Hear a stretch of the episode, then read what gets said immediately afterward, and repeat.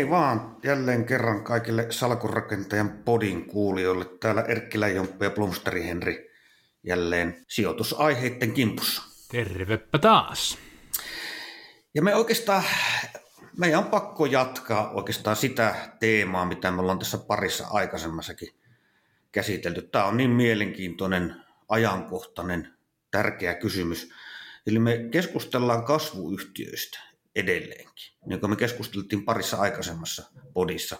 Mutta nyt, nyt me ei listata mitään mielenkiintoisia kasvuyhtiöitä tässä podissa, ehkä myöhemmin tehdään sitä uudestaan, mutta me keskustellaan nyt siitä, että mitä on kasvusijoittaminen versus mitä on arvosijoittaminen. Joo. Ja onko, onko, onko kasvusijoittaminen järkevämpää kuin arvosijoittaminen tai onko, onko tämä jako ylipäätänsä mielekäs? Tämmöisiä, tämmöisiä kysymyksiä me tässä ruoditaan.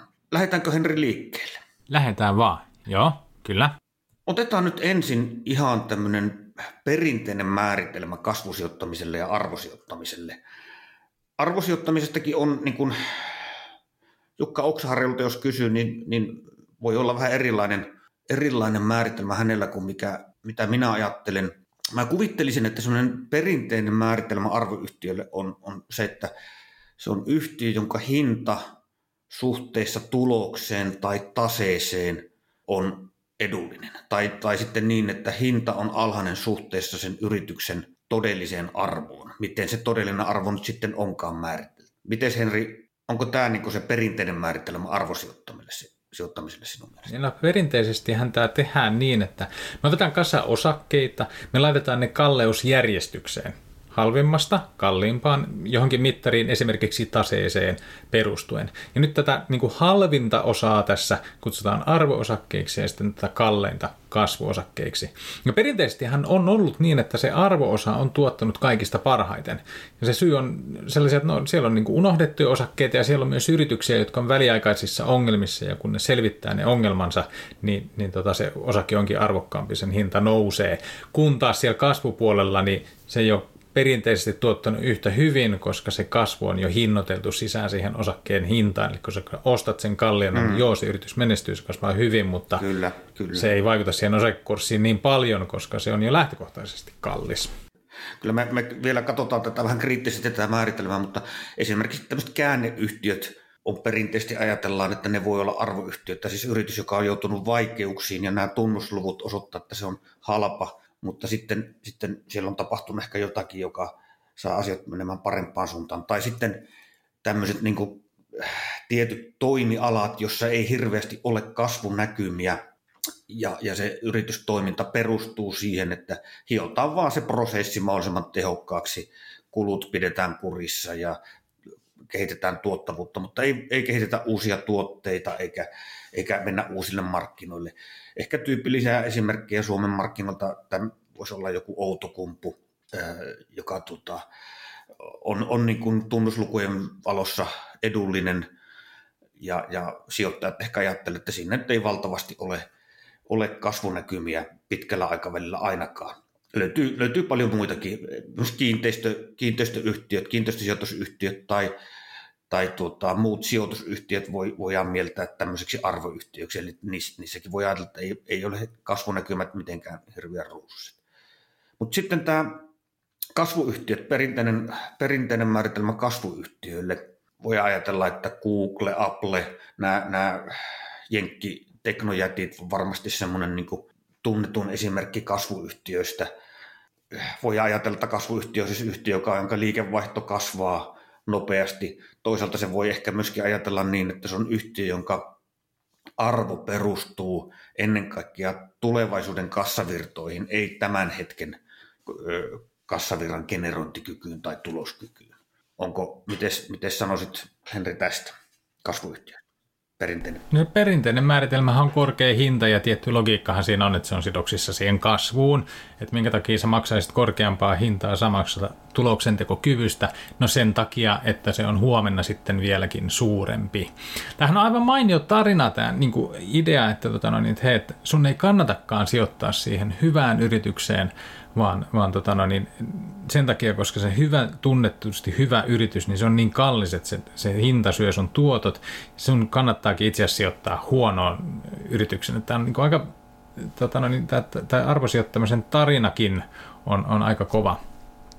Mutta tota, no niin, se, mikä meidän on hyvä muistaa, että siitä samasta mm-hmm. yrityksestä, mm-hmm. samasta osakkeesta, niin me oikeastaan puhutaan mun mielestä niin kuin yrityksen niin kuin elinkaaresta, että missä vaiheessa se, se sitä on. Että jos mietit jotain niin kuin Applea, niin se on aikaisemmin ollut ihan selkeästi siellä kasvun puolella, ja nyt niillä alkaa olla niin kuin kassaan kertymään rahaa ja, ja arvostuskertoimet laskee sieltä, että se alkaa niin kuin enemmän painamaan sinne niin kuin arvon puolelle. Että siinä mielessä niin ei pidä miettiä niin kuin ehkä toimialojen kautta, vaan, vaan myös ehkä sitä, että tässä puhutaan siitä käytännössä myös, että, että missä kohti yrityksen elinkaarta ollaan menossa. Kyllä. Tuo on hyvä, tuo on hyvä huomio. No sä oot, Henri, kaivannut vähän tilastoja kasvu- ja arvoyhtiöiden tuotoista. Joo, mä tosiaan kaivoin muutaman numeron tähän. Näitähän voi mitata eri tavalla. Yksi on tämä, että, että, että no niin, verrataan, että mitä jos oltaisiin panostettu arvoon kasvun sijasta tappiota 6,1 prosenttia per vuosi viimeisesti jonkin aikaa. Voidaan tehdä niin kuin arvosijoittamista, lähdetään niin kuin 1960-luvulta piirtää viivaa, että kuin hyvin sen pitäisi performoida. Nyt on tapahtunut droppi, ollaan 330 prosenttia jäljessä. Voidaan jakaa S&P 500 niin kuin näihin kasvu- ja arvosegmentteihin. Finanssikriisistä lähtien kasvun tuotto 232 prosenttia, arvon 43.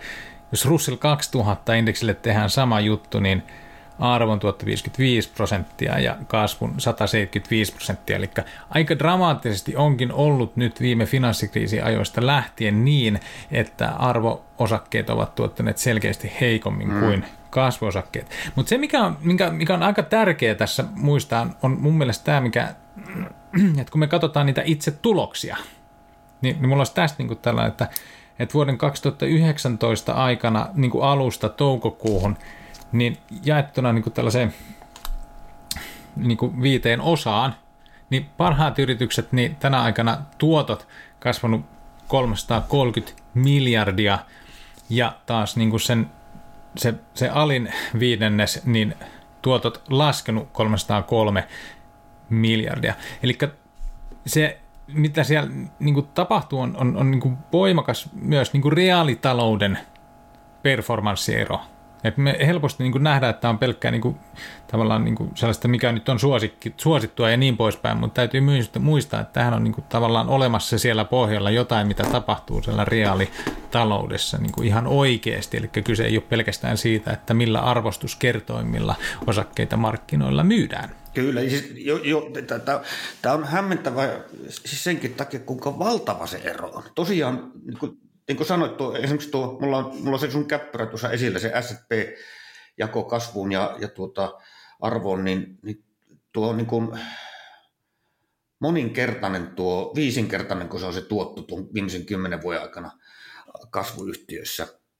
Se varmaan osaltaan selittyy, mennään vielä tarkemmin näihin syihin ja käydään sitä oikein kunnolla läpi, mutta nämä FAANG-osakkeet, nämä isot teknojätit varmasti on niin isossa roolissa tässä – kasvuyhtiöiden tuotoissa olettaisin, koska siis jos, jos katsotaan S&Ptä sillä tavalla, katsotaan näiden farm-yhtiöiden, eli Googlet, Facebookit, Amazonit, niiden tuotto versus kaikki muut yhtiöt siitä indeksistä, niin siinäkin on aika iso ero. Ja silloin, silloin me voidaan tietenkin, me voidaan tietenkin niin pohtia, että onko, onko Google tuottanut sen takia, että se on kasvuyhtiö vai onko sinne jotakin muita syitä mahdollisesti myöskin? Onko se myöskin laatuyhtiö, että, että, että pystyy, pystyy vuodesta toiseen tekemään kovaa, kovaa tulosta? Joo, kyllä. Fangien näiden teknojättien merkitys on tosi, tosi mm. iso.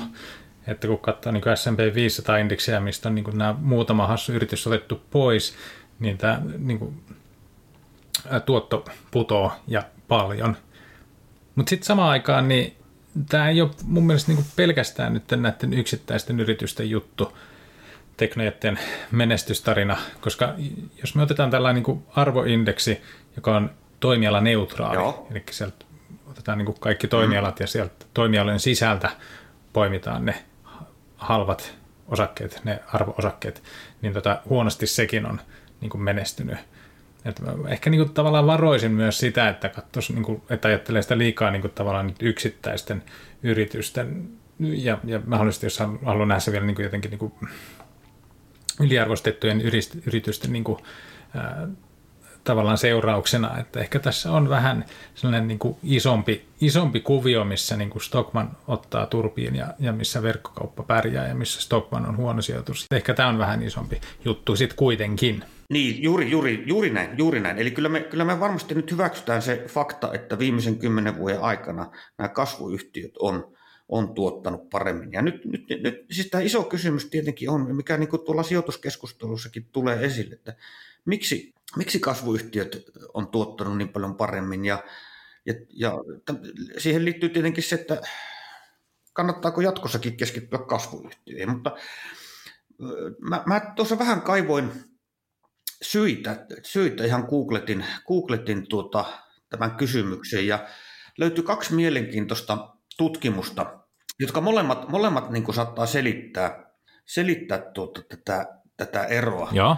Toinen, toinen tutkimus siinä oli, tuota, siinä oli kaksi professoria New Yorkin yliopistosta ja Kälkärin yliopistosta, Paruk Lev ja Anup Sri-vastava voi hyvänä aika, yritäpä lausua nämä nyt oikein nämä sanat, mutta kaksi professoria, niin tuota, intialainen sukunimi toisella. Nämä, nämä tuota, analysoi tätä kysymystä ja he, he toi semmoisen mielenkiintoisen asian esille, että ja. nyt, nyt niin kuin maailma on sillä tavalla muuttunut, että yritysten investoinnit eivät ole enää pelkästään koneita ja laitteita ja seiniä, vaan, vaan yritysten investoinnit on yhä enemmän aineetonta omaisuutta. Siis tuotekehitystä, ehkä markkinointikin voi olla jossakin tapauksessa investointia ja niin edelleen. Henkilöstöosaamiseen panostamiseen, panostaminen ja näin. Ja nyt tuota, no niin, kuitenkaan nämä ja. kaikki tämmöiset tämmöiset tuota, aineeton, aineeton omaisuus ja, ja aineettomat investoinnit eivät välttämättä ui sinne taseeseen. Ja ne ei näy siellä, näy siellä yrityksen taseessa, jolloin tuota, yritys, joka näyttäytyy taseen perusteella kasvuyhtiönä, ei itse asiassa välttämättä olekaan kasvuyhtiö, yhtiö, jos sinne taseeseen myöskin lisätään se kaikki se aineeton varallisuus. Että tämmöinen yhtiö, joka, joka on näyttäytynyt kasvuyhtiönä, tehnyt kovaa tuottoa, mutta jos sinne otetaan se aineeton omaisuus mukaan sinne taseeseen ja katsotaan vaikka hinta suhteessa tasesubstanssiin sisältäen sen aineettoman, niin yhtiö voikin osoittautua, että se on ollut edullinen. Eli sillä yhdellä mittarilla, jos siihen otetaan se aineeton omaisuus mukaan sen taseeseen, niin yhtäkkiä yritys näyttääkin ikään kuin arvoyhtiöltä. Eli, niin, eli, eli se mitä mä kuulen on se, että, että tässä on kyse niin kuin kirjanpidosta, tavallaan niin kuin mittavirheestä, kun mitataan, että kuinka suuri se tase on, niin me mitataan se väärin. Mietitään se aineeton omaisuus sieltä ulkopuolelle – mm. koska se kirjanpitojärjestelmä ei ole pysynyt tämän niin kuin teknologisen kehityksen mukana, missä yhä suurempi osa on tätä aineetonta järjestelmää, ja sen takia, koska me mitataan väärin, niin me saadaan sen, sen tuloksena niin kuin tämä, että, että jotenkin, että kasvu, yritykset nyt pärjää paremmin kuin arvoosakkeet, mutta, mutta, tota, no niin, mutta se olisi vähän niin kuin illuusio. Niin, juuri, juuri näin. Niin juuri näin. Mm, juuri näin. Tämä, tämä, tämä, tämä on niin se yksi, yksi, yksi selitys. Ja toinen selitys, mikä mä löysin, Siinä oli, tota, mä katson sen henkilön, se oli tämmöinen kuin Itei Goldstein, rahoituksen professori Pennsylvanian yliopistosta. Ja hän selittää tämän kasvuyhtiöiden ja arvoyhtiöiden eron tällaisella aika yleisellä taloustieteen käsitteellä kuin, kuin informaatioepäsymmetria. Ja tuota, informaatioepäsymmetriahan tarkoittaa sitä, että taloudessa, kun on erilaisia toimijoita, niin jos tämmöinen informaatioepäsymmetria vallitsee, niin kaikilla toimijoilla ei ole sama tieto jostakin tietystä asiasta, vaikkapa nyt osakkeista. Ja, ja hän väittää, että aikaisemmin oli, oli sellainen tilanne, että sijoittajilla oli, sijoittajat pystyivät helpommin saamaan tietoa kasvuyhtiöistä kuin arvoyhtiöistä. Kasvuyhtiöt on ollut aina tämmöisiä vähän suosittuja, mediassa suosittuja yhtiöitä, ja niistä aina löytyy niin kuin sekä aikaisemmin että nykyään niin löytyy aina paljon tietoa. Mutta aikaisemmin, aikaisemmin näistä arvoyhtiöistä ei ollut niin paljon tietoa. Mutta, nyky, mutta nykyään on. Mutta nykyään niistäkin. No mitä se tarkoitti silloin, kun, kun arvoyhtiöstä ei ollut niin paljon tietoa? Se tarkoitti sitä, että niihin, niihin sisältyi paljon epävarmuutta. Siis sijoittajien silmissä liittyy epävarmuutta, koska sijoittajat ei saanut sitä tietoa, minkä he olisivat halunneet.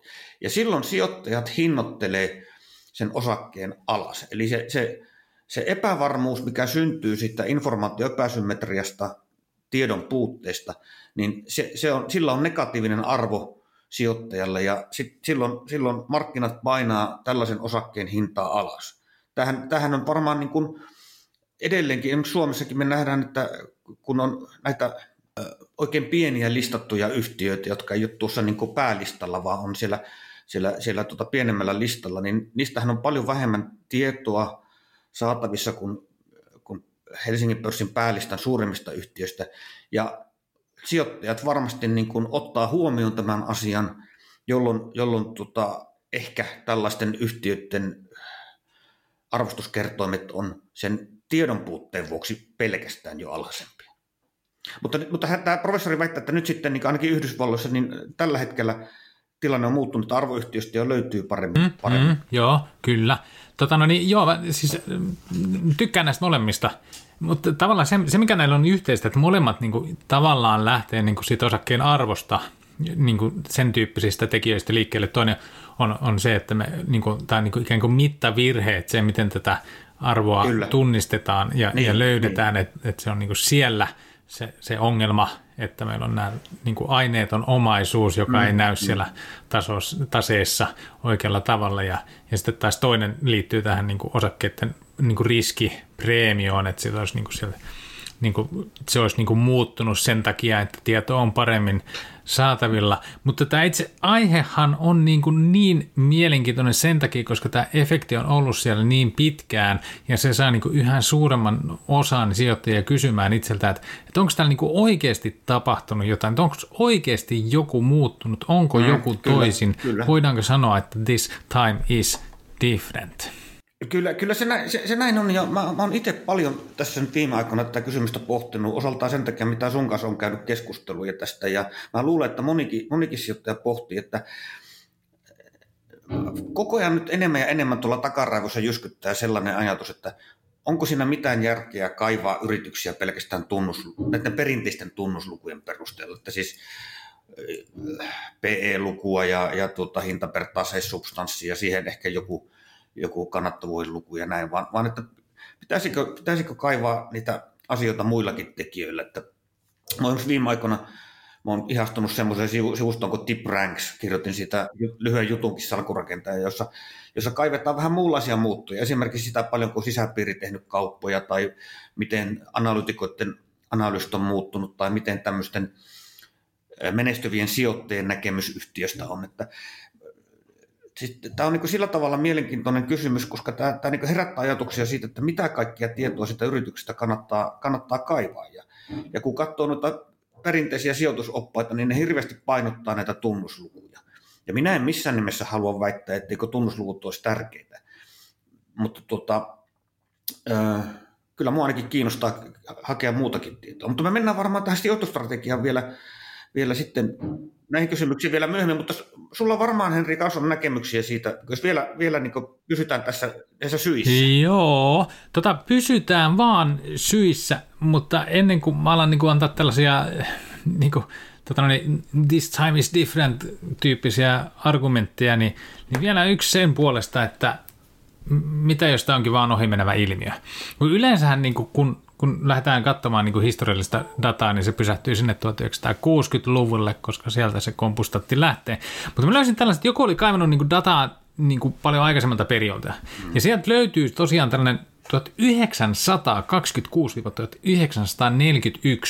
aika pitkä 15 vuoden periodi, jolloin kasvu voitti arvon. Ja sen jälkeen se, se palautui takaisin. Eli siinä mielessä, mitä, en tiedä, mitä sä oot mieltä, voisiko tämä sitten kuitenkin olla vaan tällainen niin ohimenevä ää, juttu? Joo, tämä on, on oleellinen kysymys. Että nyt jos mietitään viimeistä kymmentä vuotta, oikeastaan niin kuin finanssi, finanssikriisistä lähtien, vähän yli kymmenen vuotta, finanssikriisistä lähtien tähän päivään, niin mehän monessa mielessä on eletty poikkeuksellista aikaa sijoitusmarkkinoilla. Siis ensinnäkin tässä on ollut kaksi kaksi niin kuin isoa taantumaa, finanssikriisi ja nyt koronakriisi. Ja, ja sitten, mikä oikeastaan vielä tärkeämpi asia on, että nämä keskuspankit on tullut markkinoille aivan eri tavalla, erilaisella agendalla, erilaisilla, erilaisilla tavoitteilla ja erilaisella roolilla. Eli keskuspankit on valtavasti elvyttänyt tämmöisellä niin sanotulla kvantitatiivisella elvytyksellä, eli ovat ostaneet valtioiden velkakirjoja, bondeja, painaneet ohjauskorkoa alas ja myöskin, myöskin näiden bondien, bondien tuottoja alas. Ja, ja siellä on tehty muitakin, muitakin toimenpiteitä. Ja, ja tuota, aika, yks, aika suuri yksimielisyys sijoitusmaailmassa on siitä, että tämä viimeisen kymmenen vuoden aikana ollut, ollut tuota osakemarkkinoiden nousu, varsinkin Yhdysvalloissa, niin sitä selittää isolta osin keskuspankin toimet.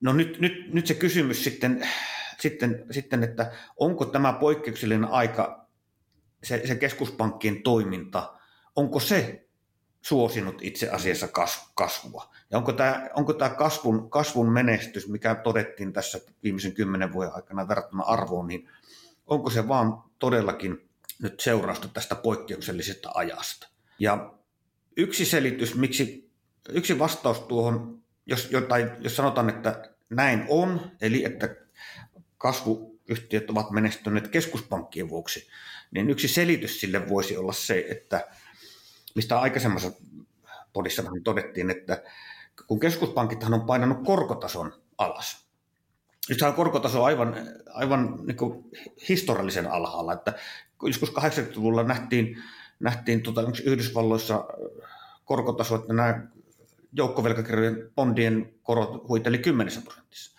Nyt, nyt Saksa, Saksan 10 vuoden korko on negatiivinen ja Yhdysvaltainkin korko on alle 10, pitkä korko alle 10, tai alle 1 prosentissa, anteeksi.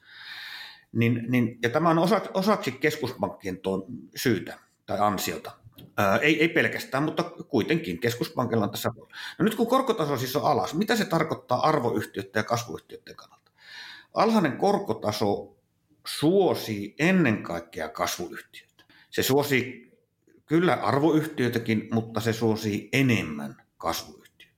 Ja se johtuu siitä, että jos, jos lähdetään nyt siitä kasvuyhtiöiden määritelmästä, että kasvuyhtiö on yhtiö, jonka arvo perustuu ennen kaikkea pitkällä tulevaisuudessa oleviin kassavirtoihin tai tuottoihin, ja arvoyhtiön arvo perustuu enemmän siihen nykytilanteeseen niin, niin, niin tota, jos korkotaso on alhainen, niin silloin diskonttauskorko on alhainen, eli, eli tota, tulevien tuottojen arvo on suurempi kuin jos korkotaso on korkea. Jos siis korkotaso olisi jossakin 10 prosentissa, niin tulee 10 vuoden, 20 vuoden päässä olevien kassavirtojen arvo ei olisi kovin korkea, koska se diskonttaustekijä söisi sitä todella paljon.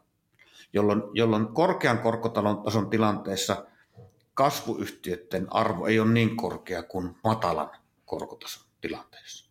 Eli tämä matala korko tavallaan suosii enemmän kasvuyhtiöitä kuin arvoyhtiöitä. Joo, kyllä. Mutta tuossa nyt puhutaan niinku sitä osakkeen hinnan määräytymisestä, siitä, että millä tavalla me hinnoitellaan osakkeen. Sehän ei ole tavallaan nyt niinku reaalitalouden selitys. Ei, ei, ei. Ei kun siinä puhutaan just sitä todell- yrityksen todellista arvosta. Siis, siis yrityksen, te- teoriahan sanoo, että yrityksen todellinen arvo on sen tulevien kassavirtojen nykyarvo. Joo, joo, kyllä. Ymmärrän, mitä tarkoitat.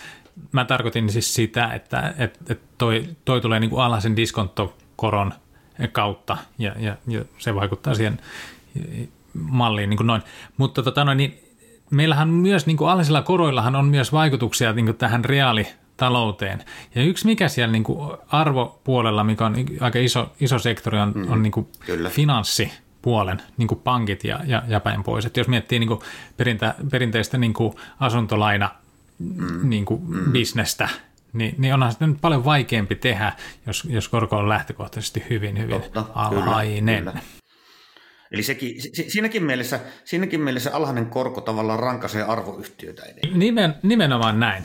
Ja, tota, ja mulla olisi itse yksi toinenkin tällainen selitys, niin kuin this time is different äh, tyyppinen no, kerro, kerro. Äh, juttu.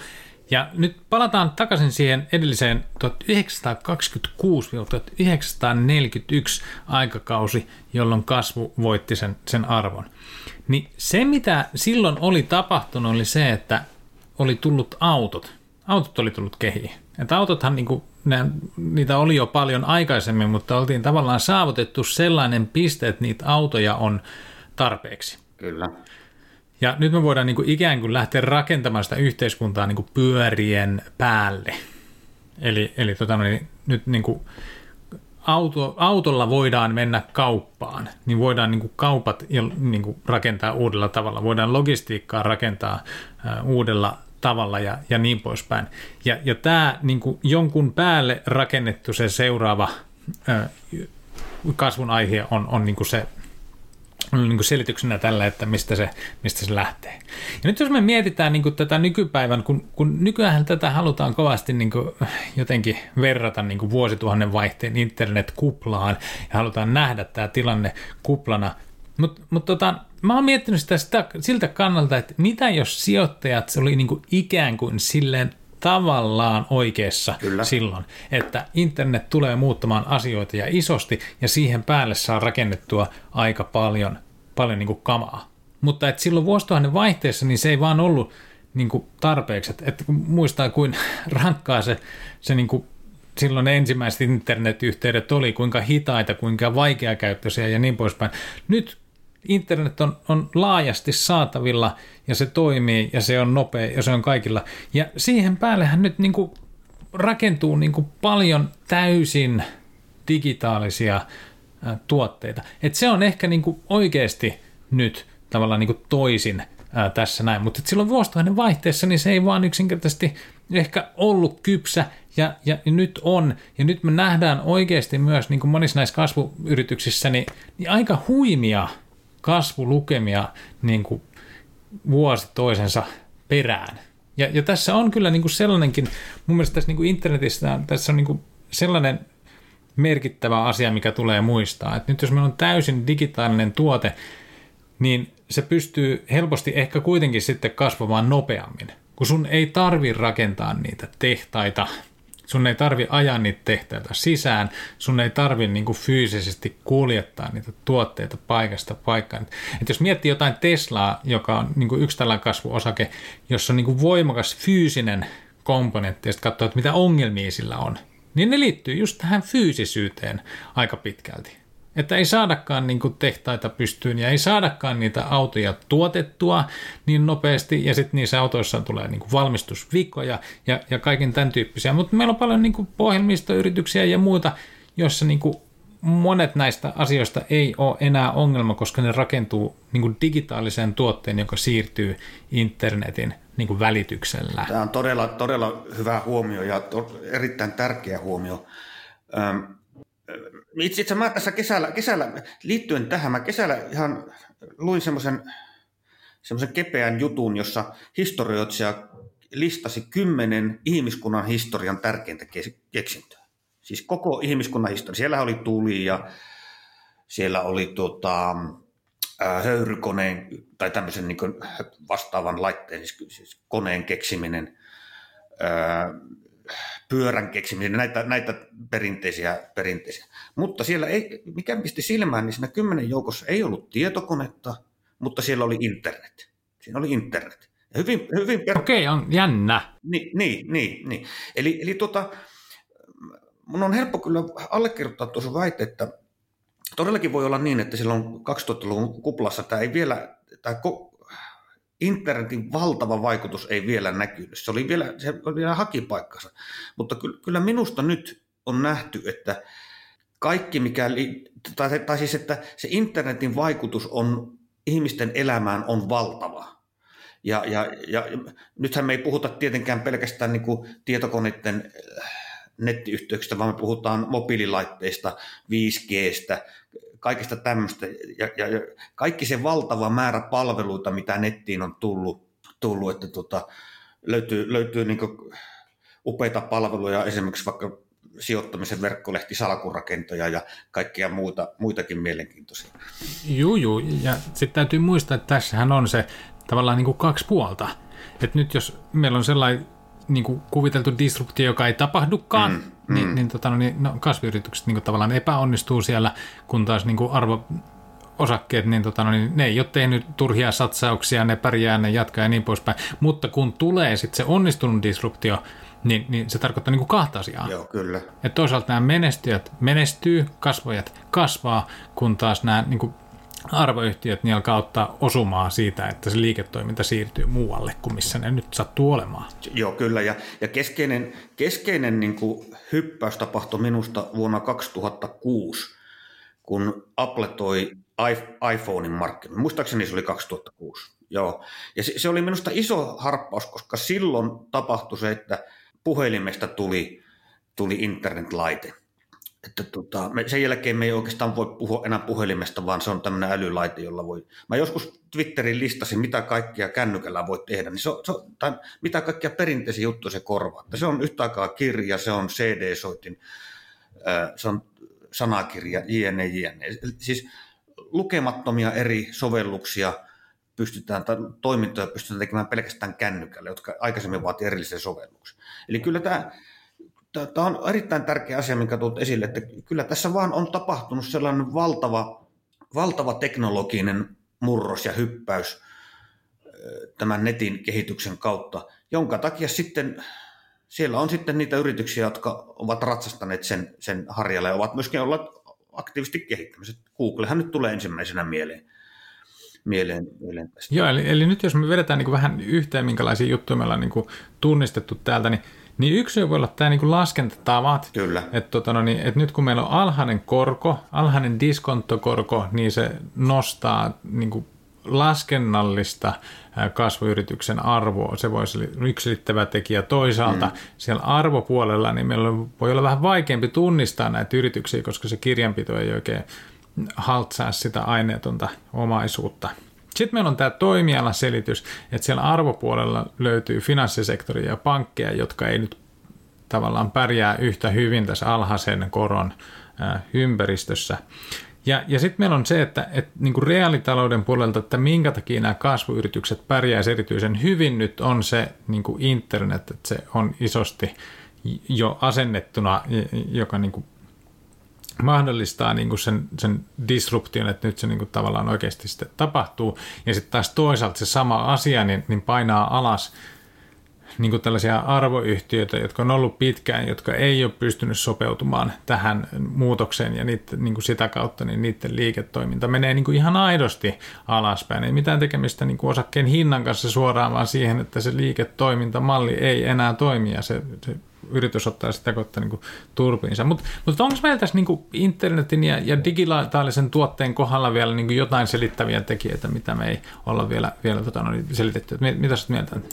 Se se on nopeampi, mutta se, siihen liittyy muitakin tämmöisiä skaalautuvuus, skaalautuvuushyötyjä. Että jos sä mietit yritystä, joka valmistaa teollisesti hilavitkutinta ja verraat, sit, vertaat sitä yritykseen, joka myy, myy softaa, netissä pilvipalveluna softaa, niin tämä tämmöinen perinteinen kappalettavaratuotanto esimerkiksi, niin, niin, niin se, siinähän on sellainen ominaisuus, että okei, tämmöinen yritys voi kasvattaa myyntiä, jos sillä on hirveän hyvä hilavitkutin, toimiva hilavitkutin, mutta mitä enemmän se myy, sitä enemmän sillä syntyy muuttuvia kustannuksia, koska se valmistus maksaa. Se joutuu ostamaan raaka-aineita ja, ja tuottanut niin, palkkaamaan lisää henkilöstöä ja uusimaan koneita ja koneen käytöstä menee energiakustannuksia ja niin, niin päin pois. Eli, eli se tuotto ei skaalaudu aivan valtavasti. Siis totta kai kun myynti kasvaa, niin tuloskin kehittyy, mutta, mutta samalla kun siellä koko ajan muuttuvat kustannukset kasvaa, niin se myöskin niin rajoittaa sitä tuloksen kasvua. Mutta tämmöinen ohjelmistovirma, kun se on kerran kehittänyt sen tuotteen, jos se on, tuote on todella loistava, niin jakelukustannukset on käytännössä nolla lähestulkoon. Että, että tota, toki, toki koko ajan tuotetta täytyy päivittää, että siellä, siellä on niin palkkakuluja, palkkakulut kasvaa ja, ja, ja varmasti jotakin muuttuvia kuluja on, markkinointikuluja ja vastaavia ja, ja, ja siitä pilvipalvelusta tulee niin kuluja sitä enemmän, mitä enemmän sitä käytetään. Mutta ne muuttuvat kulut kasvaa huomattavan paljon hitaammin myynnin kasvaessa kuin tämmöisellä perinteisellä teollisella toimijalla. Ja, ja se selittää sen, että nämä, nämä yritykset, jotka pystyvät pystyy tällaisen aineettoman palvelun tai tuotteen kehittämä, joka on ylivoimainen, niin sen jälkeen se, se tuotto skaalautuu ihan valtavasti. Joo, ky- kyllä. Toi, toi, tykkään tuosta, aineettoman skaalautuvuushan on niin kuin – se on, se on aika merkittävä tekijä, koska se, se on just sitä asiaa, mitä on sitten niin kuin entistä vaikeampi niin kuin arvottaa. Se on vähän eri tilanne kuin se, että meillä on niin kuin tehdas, joka antaa yhden tuotteen ulos per minuutti. Se on aika helppo sanoa, että minkä, arvo, minkä arvoinen se asset niin kuin tavallaan on, mutta sitten tuon skaalautuvuuden kautta niin, niin aineettomassa niin kuin tuotteessa on paljon vaikeampi. Ja, ja, ja niin kuin tässä, se, se aineettomuushan on se on, se on oikeasti niin kuin kasvanut, se merkitys on kasvanut, tämä asia on eri tavalla, että jos miettii, että 1975 niin S&P 500 yrityksistä, mm. niin, niin tavallaan että niiden arvo, mikä oli niin kuin aineettomassa kiinni, niin, niin sen aineettoman osuus oli 17 prosenttia. Kun niin kuin tänä päivänä se on 84 prosenttia. Eli sen, sen merkitys on, on oikeasti niin kuin kasvanut. Mutta mä sanoisin, että niin kuin toinen asia, mikä niin kuin on oikeasti niin kuin pitkässä juoksussa muuttunut, on se, että, on, niin kuin, että, tavallaan, että kauanko yritys on niin kuin osana jotain niin kuin indeksiä. Et tässä on oikeasti niin muutokset, kun miettii 1935, niin, niin keskimääräinen yritys, niin se pysyy S&P 500-indeksissä 90 vuotta. Sitten kun mennään vuoteen 1965, niin se ei olekaan enää 90 vuotta, vaan se keskimääräinen elinikä on siellä indeksissä on niin 33 vuotta. Vuonna 1990 se on 20 vuotta. Ja se on niin edelleen tippumassa. Eli tämä, että kuinka kauan yritykset on indeksissä, niin se on yleisesti ottaen ollut laskussa. Ja sitten toisaalta me tiedetään, että nyt jos meillä tapahtuu oikeasti niin kuin nopeata kasvua, niin, niin, niin nämä kasvavat yritykset, yritykset, niin sehän johtaa siihen, että niitä aletaan niin kuin ottaa indekseihin sisälle. Nyt on keskustelu siitä, että otetaanko Teslaa pitäisikö se ottaa mukaan S&P 500-indeksiin. No nyt jos se otetaan mukaan sinne S&P 5-indeksiin, niin sitten meillä tulee tämä toinen asia, mikä tässä nyt on niin kuin jollain aikavälillä, mikä on muuttunut, ja se on se, että niin kuin tällainen passiivisen sijoittamisen suosio on, on, on niin kuin kasvanut. Et se, se ei ehkä ideana niin kuin täysin uusi, mutta passiiviset indeksirahastot, niin ne on yhä merkittävämmässä osasta, niin kuin roolissa. Ja tavallaan, että mitä sellaisen rahaston tavallaan mitä se tekee siinä vaiheessa, kun, kun Tesla tulee mukaan indeksiin? No sen on pakko ostaa sitä Teslaa sen, sen takia sillä asialla spekuloidaan, koska niin kuin sieltä tulee niin merkittävä ostopaino, että se tavallaan sen ajatellaan nostamaan sitä osakekurssia. Ja sitten taas vastaavasti niin kuin toisesta päästä, niin sieltä indeksistähän sitten lähtee niin kuin pois niitä yrityksiä. No mitäs nyt sitten näille yrityksille, jotka lähtee sieltä pois, niin nehän on pakko myydä. Ja, ja jos, jos sieltä ei vastaavasti ole just nyt lähdössä ketään pois, niin meidän pitää tavallaan niin myydä sitten kaikkia niitä muita osakkeita, että, me voidaan, että meillä on rahaa ostaa sitä Teslan osaketta, jotta me voidaan pitää tämä niin passiivinen indeksirahasto niin kuin käynnissä. Että, että se on tavallaan sen, sen, sen mieltä jotenkin helposti, että se indeksi on aina sama ja, ja niin näin, mutta yksi, yksi mikä on, että, niin kuin, että tuskin sieltä niitä kasvavia yrityksiä, joiden liiketoiminta menee tosi kovaa eteenpäin, niin niitä nyt tuskin ollaan ensimmäisenä sieltä ottamassa pois. Että kyllä ne on niin sellaiset, joilla todennäköisesti on ehkä sitten enemmän, tai jotenkin ajattelisin näin, että se nyt todennäköisempää, että se on joku yritys, joka alkaa olla niin kuin, niin kuin elinkaarensa päässä, jonka likviditeetti on alhainen, jolla ei enää käydä kauppaa ja, ja, ja, ja, ja niin poispäin. Kyllä, mutta näinhän, näinhän näissä murros, teknologisissa murrosvaiheissa aina käy, että ne, ne yritykset, jotka pitäytyy vanhaan, niin siinä vaiheessa, kun se uusi, uusi to, toimittamalta uusi teknologia jyrää, niin sen, siinä vaiheessa nämä vanhaan pitäytyvät yritykset, ne romahtaa. Tästä on historiassa esimerkkiä vaikka kuinka paljon. Kyllä. Ja sitä voi miettiä niin kuin myös sijoittajan psykologian kannalta, että, että tavallaan että yksi, yksi juttu on niin kuin tällainen niin kuin yksittäinen yritys, joka, joka alkaa ottaa niin kuin, ei, ei enää pärjää sen, sen mukana, että jotenkin, että missä vaiheessa se sitten tavallaan pitäisi myydä sieltä pois, kun sitten samalla se, se hinta, hinta niin kuin mm. laskee, mm. laskee siellä ja sitten tota, niin kuin tavallaan, että no nyt sitä saisi niin, niin halvalle toisaalta, että miten se niin kuin tekisi.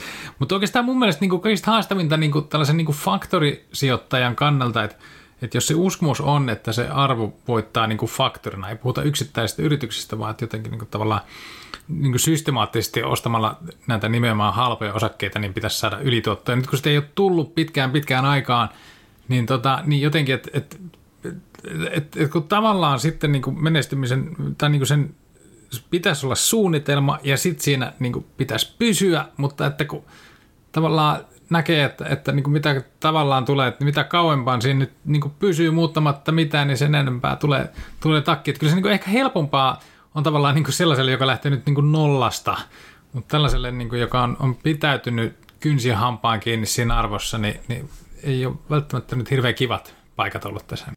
Joo, se on just näin. Tästä me oikeastaan saadaan aasisilta siihen, siihen seuraavaan isoon kysymykseen, eli, eli sijoitustrategiaan, että onko, onko arvoyhtiöihin sijoittaminen hyvä strategia vai onko parempi sijoittaa kasvuyhtiöihin. Ja tuo, mitä sä sanot näistä arvoyhtiöistä, tämä on mun niin omakohtaistakin kokemusta, että mä oon jossain vaiheessa ehkä enemmän suosinut näitä arvoyhtiöitä ja niissä on sellainen ongelma, jota voisi kutsua tämmöisellä termillä kuin arvoloukku.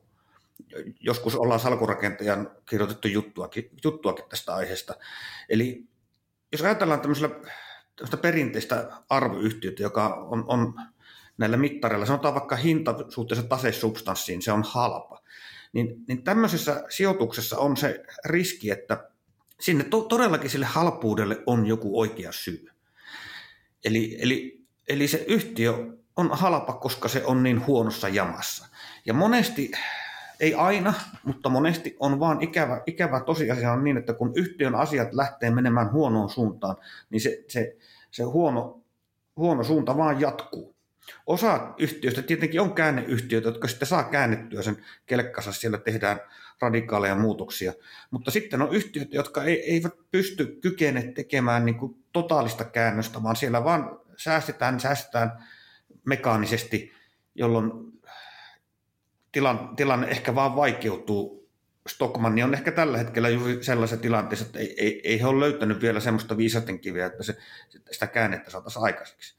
Eli nämä, kun joskus ajatellaan, että nämä arvoyhtiöt on niin vähän niin turvallisempia sijoituksia, koska siellä on tunnusluvut alhaalla, että ajatellaan, että se on semmoinen alhainen, alhainen PE-kerronta, PP-kerronta on tämmöinen niin takalauta, että sen alle se ei voi enää mennä. Mutta näinhän se ei ole kaikissa tilanteissa. Että siellähän voi olla pahimmassa tapauksessa, mullakin on ollut semmoinen, semmoinen sijoitus, ostin arvo, arvoyhtiö, joka meni sitten konkurssiin, eli mä menetin siinä sijoituksessa kaikki rahat justiinsa noin niin kuin, niin kuin sä sanot. Että tota, et, et jotenkin, että jos katsoo pelkkää osakekurssia niin sit, ja, ja näkee se jotenkin tällaisen mm. niin kuin, paluu keskivertoon tyyppisenä niin kuin todennäköisyytenä ja, ja tota, no, niin, niin, niin, niin, niin, voi käydä sillä, että kovin helposti unohtaa sen, sen että, että se osakekurssi on sidoksissa siihen liiketoimintaan. Ja jos meillä on iso murros kyseessä, niin, niin, tota, no, niin, niin että kyllähän yrityksiä, niin kuin, niillä voi mennä niin kuin tosi huonosti myös. Että se on, että vaikka se osakekurssi olisi laskenut 50 prosenttia, ehkä se on oston paikka ja ehkä se siitä palautuu, mutta se on myös mahdollista, että se laskee toiset 50 prosenttia. Ja niin uskomattomalta kun se tuntuu, niin, niin se on mahdollista, että se laskee niin kuin seuraavatkin 50 prosenttia. Ja, tota, no, ja tämä, tämä prosessi voi jatkuu aivan sinne, sinne niin kuin pohjamutiin hmm. asti voi, voi tulla se konkurssi, niin kuin sanoit, että, että menettää niin kuin ne kaikki, kaikki rahansa. Kyllä, kyllä Sitten näin, toinen, näin, toinen asia, mikä niin kuin tässä niin kuin disruptiossa, että kun se lähtee niin kuin aidosti liikkeelle, niin mun mielestä tässä on, tässä on niin kuin tavallaan se sellainen psykologinen tekijä, mitä ei, ei välttämättä niin kuin tulla huomanneeksi niin kuin, ni, niillä toimijoilla, joita disruptoidaan, jotka, jotka joutuu niin kuin, niin kuin ongelmiin. Eli jos meillä on niin kuin yritys, joka on ollut toiminut tietyllä tavalla ja se on pitkään toiminut tietyllä tavalla, niin se, että me niin kuin muutettaisiin sitä suuntaa, niin se vaatisi vähän uudenlaista osaamista ja se vaatisi sellaista pitkäjänteistä visiota. Ja, ja, ja siinä vaiheessa, niin en mä tiedä, siinä alkuun voi tulla niin kuin se, että että okei, että nyt meillä on tämä lypsävä lehmä, tämä tuo rahaa hyvin sisään, kaikki saa palkkansa ja kaikki on hyvin. Se ehkä nyt tässä pienenee pikkusen vuosi vuodelta – mutta tota, mut ehkä, ehkä me ennemmin pidetään kiinni tästä, niin kuin tästä meidän lypsylehmästä, kuin että, kuin että me, me ei niin kuin haluta luopua siitä. Se on, siinä on niin kuin menettämistä myös. Et, et, tota, no, niin, jos, jos oikeasti isosti aletaan muuttaa sitä liiketoimintamallia, niin niin sillä on niin kuin kustannus, ja sitä, sitä ei välttämättä, niin kuin, sellaista iskua ei välttämättä niin kuin haluta, haluta niin kuin ottaa, ottaa niin kuin vastaan. Eli tavallaan, että, että siinä vaiheessa, kun on selvää, että että suoratoisto ja tämä Netflixin malli, että, että kuukausipohjaisesti katsotaan, kuukausimaksupohjalla katsotaan erittäin paljon elokuvia ja sarjoja ja muita, niin, tota, niin vaikka ne tavallaan vanhat toimijat näkisivät tämän trendin ja, ja näkee, että tämä on hiljalleen niin kuin meidän liiketoiminnasta pois, niin ne näkee myös, että, että hei, että jos me nyt heti lähdetään kilpailemaan Netflixin kanssa, me joudutaan niin kuin luopumaan näistä tuotoista, mitä me saadaan kuitenkin joka vuosi edelleen sisään. Yhä pienemmissä väärin, mutta saadaan. Että, tota, no, niin tää, että kun tällä hetkellä tämä malli, missä me tehdään elokuvaa, se laitetaan elokuvateattereihin ja sitten se menee kaapeliin ja vuokralle ja, ja kotitalouksiin ja niin poispäin, missä jokaisesta ikkunasta tulee niin kuin rahaa sisään, niin, niin vaikka se olisi pienenevä potti, niin se on kuitenkin potti, ja, ja tässä me osataan toimia, me ollaan niin kuin hyviä tässä. Niin ei välttämättä haluta, haluta niin kuin lähteä siihen. Ja sitten jos tämä prosessi menee vielä niin kuin pidemmälle, niin se menee niin kuin aivan, aivan niin kuin mahdottomaksi, koska, koska sitten joudutaan niin kuin puolustusasetelmiin. Että tota no niin, et tavallaan tarvittaisiin sellaista pitkäjänteistä visiota siitä, että minne mennä. Mutta et, et, et siinä vaiheessa, kun alkaa menee tarpeeksi huonosti, niin niin nämä pitkäjänteiset visiot ei ole se ykkösjuttu. Se ykkösjuttu on se, että miten me selvitään niin kuin tässä ja nyt. Että, että tota, nyt leikataan niin kuin mainosbudjetit nollaan. Me tiedetään, että se on niin kuin tavallaan pitkällä jänteellä väärä ratkaisu, mutta, mutta niin kuin jostain pitää leikata. Muuten me joudutaan sanoa porukkaa irti, me ei haluta sanoa porukkaa irti, me leikataan mainosbudjetit nollaan, me, me leikataan meidän pitkänään kehitysprojektit nollaan, me, me niin kuin ei haluta, ei tosiaankaan, se ei ole tosiaankaan se tilanne, että halutaan tehdä niin kuin massiivisia isoja panostuksia – yhtään mihinkään.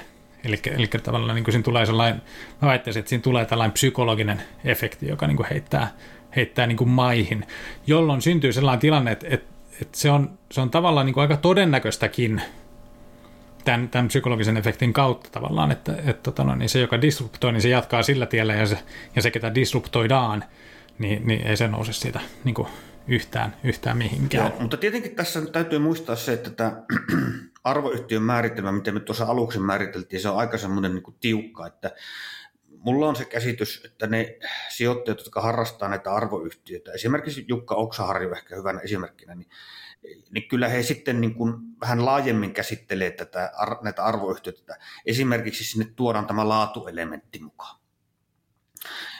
Eli, eli että tuota, ehkä katsotaan tai etsitään niitä yhtiöitä näiden tunnuslukujen perusteella halvalla, mutta sitten siinä yhtenä mittarina käytetään jotakin yrityksen tuloksen tekokykyyn liittyvää mittaria, vaikkapa oman pääoman tuotto esimerkiksi.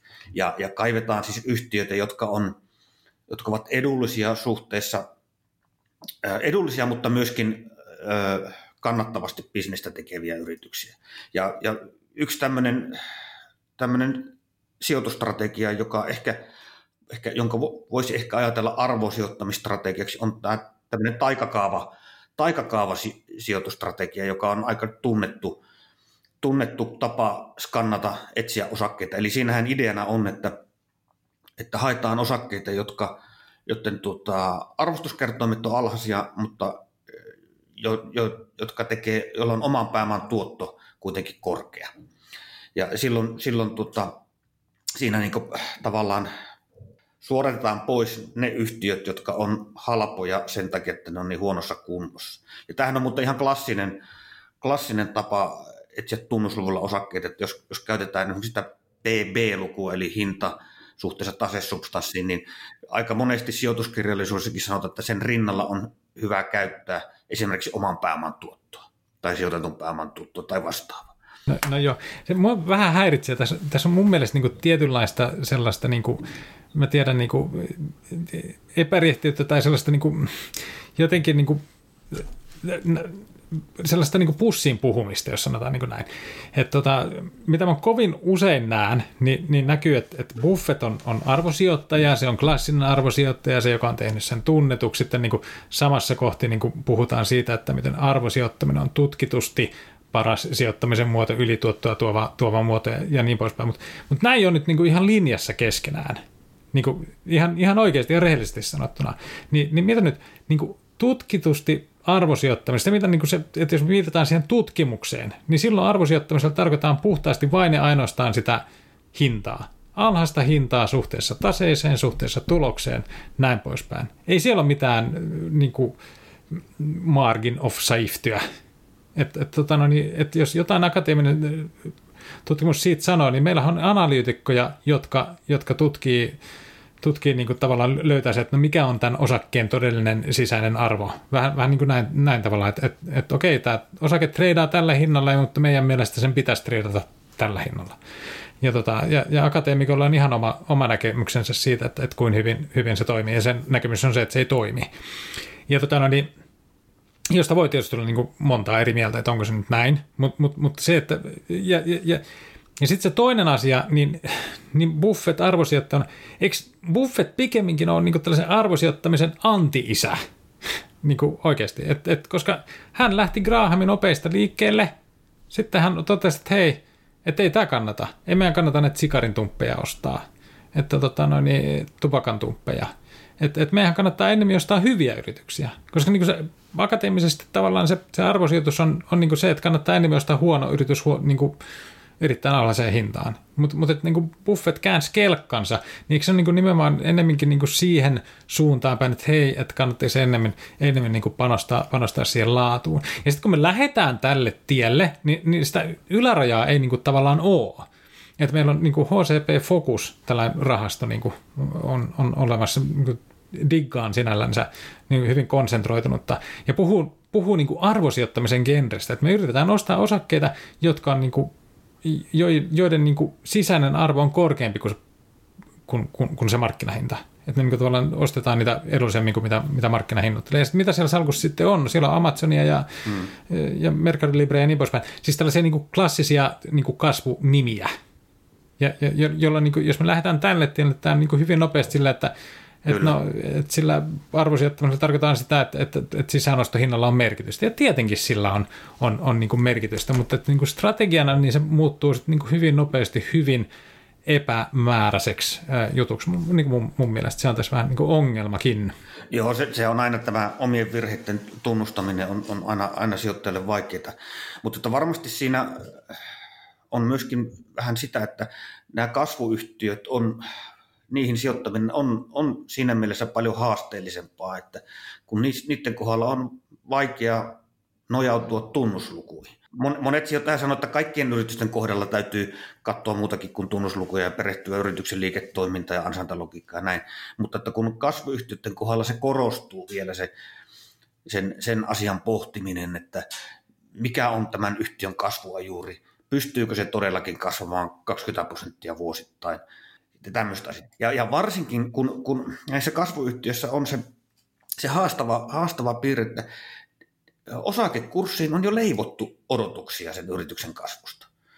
Nähän, monestihan nämä yritykset on, jos me katsotaan näitä klassisia kasvuyhtiöitä ja katsotaan näillä perinteisillä tunnusluvuilla, niin PE-kertoimella vaikkapa, niin nehän on todella korkeita. Että ihan vähän aikaa sitten katsoin Teslan PE-kertoimen, niin se oli 300. Eli, eli Teslan osakkeeseen on, osakkeeseen on leivottu jo valtava, sijoittajilla on jo valtava odotus sen tule, tulevasta tuloksentekokyvystä. Ja nyt jos mä lähden Teslaan sijoittamaan nyt, kun sen hinta on 300, tai PE kerran 300, en tiedä onko se tällä hetkellä, joku, joku aika sitten se oli, mutta korkea kuitenkin. Jos mä lähden nyt siihen sijoittamaan, niin mun täytyy uskoa, että, että tota, se voi kasvaa vieläkin nopeammin kuin kuin mitä siihen hintaan on leivottu sisään. Kovempaa tai sitten pidempään, että se kasvu jatkuu pidempään kuin mitä siihen hintaan on leivottu sisään.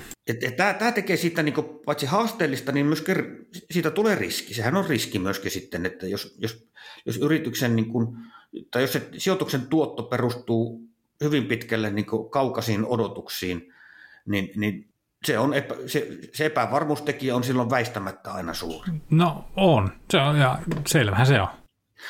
Mutta, joo, joo näin, mutta, mutta mä, mäpä nyt heitä semmoisen, ajatuksen. Nyt, kun tässä nyt koko ajan tässä meidän keskustelussa me ollaan niin kuin tehty kahtia jako. Kasvuyhtiöt, arvoyhtiöt ja verrattu sitten, että kumpi sijoitustrategia ehkä järkevämpi ja miksi kasvuyhtiöt on pärjännyt. Mutta sitten on semmoinenkin näkökulma olemassa, ja mä mä tiedän, että on sijoittajia, jotka ajattelee näin, ja mä itsekin vähän ajattelen näin, että sillä ei ole merkitystä, onko kyseessä kasvuyhtiö tai arvoyhtiö. Ainoa asia, millä on merkitystä, on se, että onko osakkeen hinta houkutteleva verrattuna siihen, mikä on yrityksen todellinen arvo. Yrityksen todellista arvoa ei kukaan varmasti tiedä, mutta moni sijoittaja lähtee siitä, että ne yrittää jollakin tavalla arvioida sen yrityksen todellisen arvon.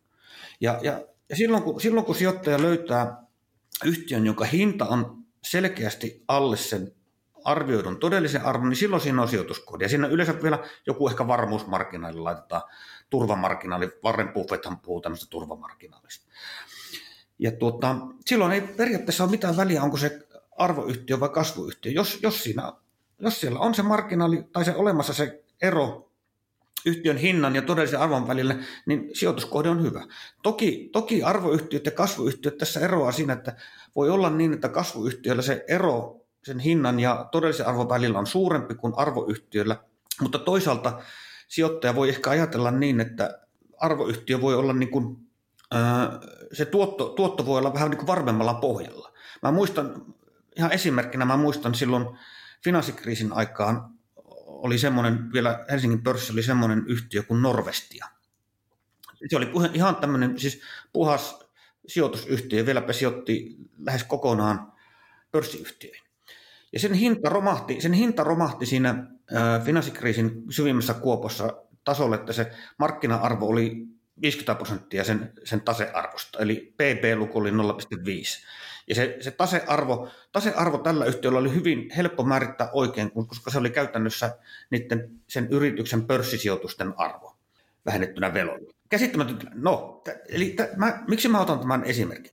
Tämmöisessä tilanteessa mä ajattelin, että okei, jos hinta on, hinta on vain 50 prosenttia tasesubstanssista ja minun mielestä sen kuuluisi olla 80 prosenttia, niin mä näen siinä niin selvän nousupotentiaali. Se nousupotentiaali ei ollut suuri, mutta mä näin, että se on varsin todennäköinen, että se toteutuu. Ja siksi mä sijoitin siihen. Eli, eli ymmärrät varmaan, mitä mä tässä haen.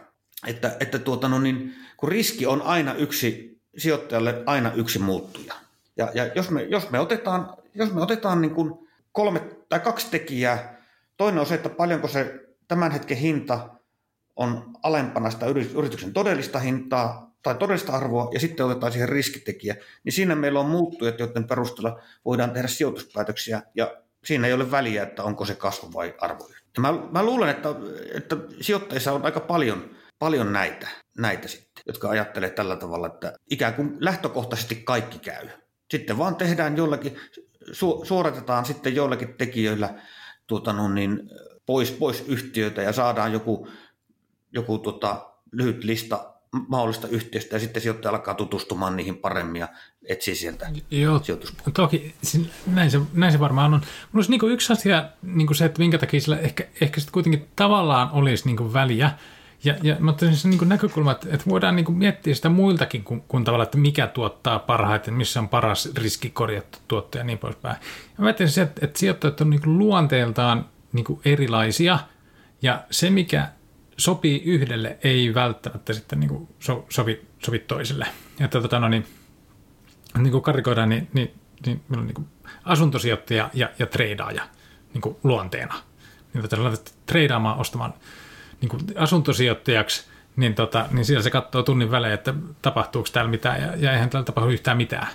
Ja, ja, ja sitten taas sellainen luonteeltaan asuntosijoittaja, niin, niin tota, millään jaksat välkkyviä valoja, kaikki kurssit muuttuu ja heiluu ja mitä kaikkea tässä nyt, niin kuin, että, että tämä on aivan, aivan liian niin kuin hektistä ja stressaavaa, stressaavaa hommaa. Niin kuin, ääri, ääriesimerkki, mutta, mutta tavallaan se, että, että löytää sen, että mikä on niin kuin itselle myös se, se paras tyyli. Niin mä väittäisin, että siitä on tiettyjä hyötyjä, koska, koska sitten voi niin kuin, tavallaan oppii ymmärtämään sitä oman tyylinsä mukaista riskiä paremmin, ja silloin kun sitä ymmärtää paremmin, niin sitä pystyy myös ottamaan niin kuin järkevämmän määrän. On se sitten enemmän tai vähemmän, mutta, mutta tavallaan pääsee lähemmäksi sitä optimaalista kohtaa, koska, koska niin kuin se, se on niin kuin se, se tavallaan tavoite ja se, mikä määrittää ne tuotot, että sulla on mahdollisimman paljon riskiä, mutta ei yhtään liikaa riskiä, ää, mitä sä, sä niin kuin kannat. Mutta Joppe, takaisin ää, Astialle on tässä mietitty nyt, nyt, nyt lähetty siitä, me ollaan huomattu, että, että viimeistä aika jonkin aikaa niin tämä arvosektori on ottanut köniinsä, tämä kasvusektori on ollut voitolla. Mitäs luulet, nyt spekuloidaan, miten tämä tästä eteenpäin jatkuu? Joo, kyllä sitten vaikean kysymyksen. Mä, hirveän vaikea, vaikea sanoa, koska historia ei aina toista itseään. Että, ja, ja, ja, ja nyt sitten tämä per kymmenen vuoden periodi, poikkeuksellinen periodi, jossa keskuspankit pumppaa rahaa talouteen, likviditeettiä talouteen, niin mikään, mikään mitään takeita ei ole siitä, että se jatkuu. Mä pidän sitä todennäköisenä, että se jatkuu, jolloin mun on vaikea nähdä, että tässä korot, korot lähtisi nousemaan. Jos olen väärässä, niin syön sanani, mutta tota, näin, mä, näin mä näkisin. Ja, ja toisaalta tuo, mitä, mitä toit hyvin esille, että tässä on kerta kaikkiaan tapahtunut teknologinen murros tämän digitalisaation kautta. Ehkä mun johtopäätös on se, että sijoituskohteiden hakeminen pelkästään jollakin muutamalla arvosijoittamisen tunnusluvulla, PE-kertomilla vastaavilla, niin itse en, itse en semmoista, semmoista harrasta, mutta en nyt mene muiden puolesta sanomaan, että kannattaako. Mä tiedän nimittäin jotakin sijoittajia, jotka, jotka sanoo, että ei mitään muuta tarvitse kuin kolme tunnuslukua. Helsingin pörssistä katot kolmen tunnusluvun perusteella parhaat ja sijoitat niihin. Mitään muuta ei tarvitse. 100 prosenttinen allokaatio Helsingin pörssin osakkeissa. No niin, just. No niin, siinä, on siinä sitten. Joo. Niin, kyllä. Kyllä. Mutta, mutta Henri, nyt mä luulen, että me pannaan toppia. Laulu, la, la, laulusanoissa menee näin, että vielä on kesä jäljellä. Ruotsalainen, ruotsalaisessa laulussa taisi olla, että sommaren ei kort. Mutta me uskotaan, me, me uskotaan vielä, että kesä jäljellä ja tuota, ää, moni on varmasti kyllä töissä vielä tällä hetkellä, mutta tuota, me ollaan aika, aika tavalla näitä kasvuyhtiöitä ruodittu. Tänään ruodittiin myös arvoyhtiöitä. Ihan varmasti näihin teemoihin palataan, eikö niin Henri, jossakin, jossakin vaiheessa. Emme ole vielä päättäneet seuraavan podin aihetta, niin kuin yli, ylipäätänsäkään emme päätä kovin paljon etukäteen, se tulee aika extempore aina se seuraava aihe. Mutta pysykää kuulolla kuulijat ja, ja tuota, lukekaa salkurakentajan juttuja myöskin. Siellä tulee päivittäin useita useita, useita tuota, sekä ajankohtaisia että tämmöisiä ajattomampia juttuja sekä sijoittamisesta että taloudesta että arjen taloudesta ja jonkun verran yrittäjyydestäkin. Minun puolesta morjens kaikille. Kiitos.